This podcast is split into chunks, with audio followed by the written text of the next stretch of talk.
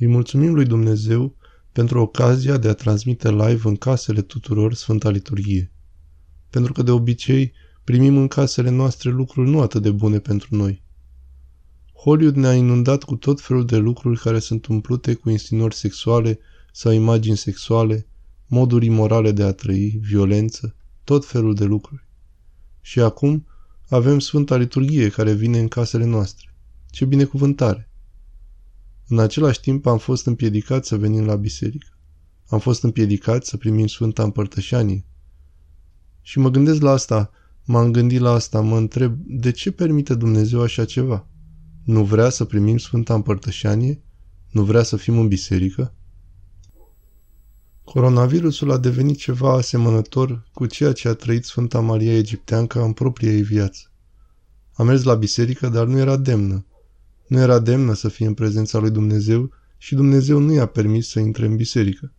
A pus ca un câmp de forță la ușa bisericii care îi interzice intrarea în biserică. Și mă uit la această poveste și spun, oare noi ce am făcut de ne pune acest paravan sau coronavirus în cale, astfel încât să nu putem intra în biserică? Toată biserica din întreaga lume. Nu doar o țară, nu doar o anumită parohie, ci întreaga lume, cu ce am greșit sau ce nu am făcut bine? Și avem nevoie ca fiecare dintre noi să ne întrebăm de ce pentru mine. De ce nu pot eu face asta? De ce nu am voie să fac asta? De ce este acest câmp de forță pus în fața mea? Nu vă uitați la ceilalți. Nu luați în considerare ceea ce au făcut ceilalți. Fiecare trebuie să se gândească la el. Asta e o perioadă în care avem destul timp. Timp din belșug. Afacerile sunt închise, Oamenii rămân acasă, care nici măcar nu pot ieși din casă, nu avem voie să ieșim din case, iar în unele locuri există polițiști care monitorizează strada și amendează oamenii care ies din case. Ce am făcut de acest câmp de forță a fost pus și care ne împiedică să intrăm în biserică, împiedicându-ne să primim Sfânta Împărtășanie? Acesta este postul mare. Și postul mare e exact timpul în care noi să analizăm exact această întrebare așa că acest post mare este cel mai bun pe care l-am văzut în viața mea. Pentru că a devenit cu adevărat pentru noi un post real. A însemnat un timp real pentru a ne analiza situația noastră ca ființe umane, ca și creștini în relațiile cu alți oameni, în felul în care îi tratăm pe ceilalți, în modul în care ne comportăm față de ceilalți, în care ne raportăm la lucrurile materiale, în care ne comportăm față de hedonism, către plăceri, sau ceea ce credem că sunt plăceri pe care le merităm. Trebuie să gândim bine ceea ce facem în viața noastră. Așa s-a întâmplat cu Maria Egipteancă. A stat în fața ușii, a încercat de trei ori să intre în clădirea Sfântului Mormânt, ceilalți pelerini intrau și ea nu putea să intre. Venise dintr-o viață de desfrânare. Îi plăcea sexul și a fugit și a făcut tot ce a putut pentru a se bucura de ceea ce credea că este bine. I-a iubit pe bărbați și Dumnezeu a oprit-o și a spus, Carnea nu este singurul lucru de luat în considerare în viața ta. Avem un suflet. Trebuie să-ți vezi de sufletul tău și să te asiguri că e mântuit în veșnicie. Carnea ta va muri în final. Va fi îngropată și se va descompune. Dar sufletul tău va rămâne nemuritor. Și la asta trebuie să vă gândiți bine. Maria Egipteancă a stat în fața porții care intră în Sfântul Mormânt și a plâns. A îngenunchiat și a rugat pe Dumnezeu să o ierte pentru tot ceea ce făcea. Și apoi câmpul de forță a fost îndepărtat și a putut să intre. După aceea și-a dat seama că sufletul era cel mai important aspect al ființei sale, deoarece corpul se va dizolva, va dispărea, dar sufletul rămâne. Și a plecat în deșert și a impus singur absența bisericii și absența de la Sfânta Împărtășanie, pentru că a realizat că ceea ce trebuia să facă era să-și corecteze sufletul prin rugăciune.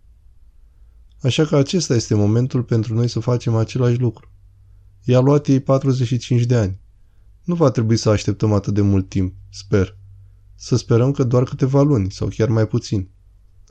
Și vom putea să ne întoarcem la biserică și Sfânta Împărtășanie ar fi gata pentru noi.